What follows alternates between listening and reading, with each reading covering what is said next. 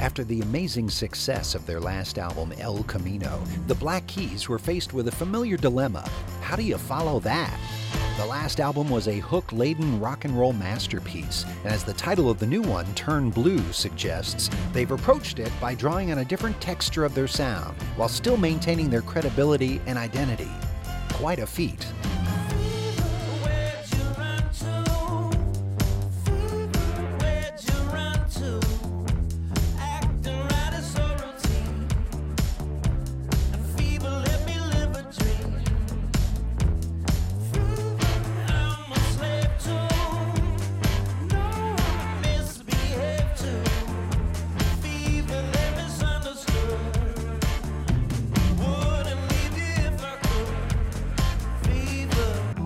There's a definite psychedelic haze affecting each song that was not present previously. The simple blues rock riffs that they've relied on in the past have been deftly replaced by a more meandering tone. These are songs that have more layers and instrumentation thanks to their co producer and the artist who now seems to be an unofficial third member of the band, Danger Mouse.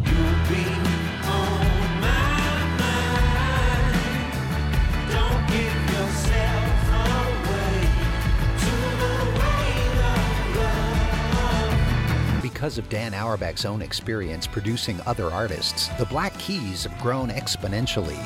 The atmospheric touches are placed perfectly to augment the somber mood of many of the songs, while not compromising the catchy nature of their melodies.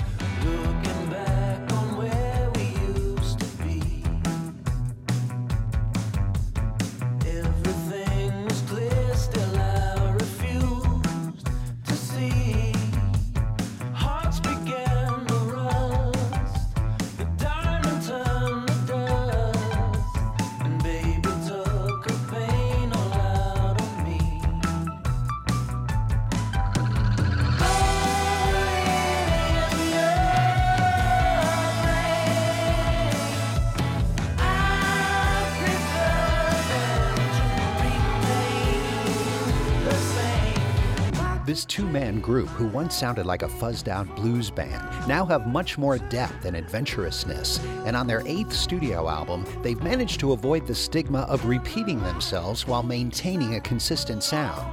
On Turn Blue, they can be mistaken for no one else but the Black Keys, and yet each song is different from the last.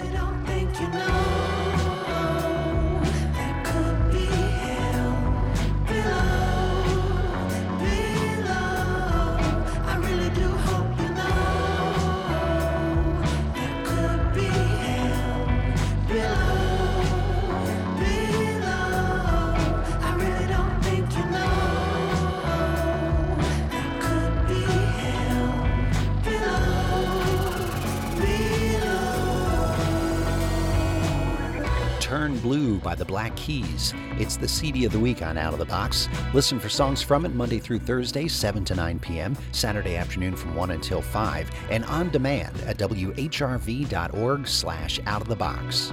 I'm Paul Shugrue. Thanks for listening.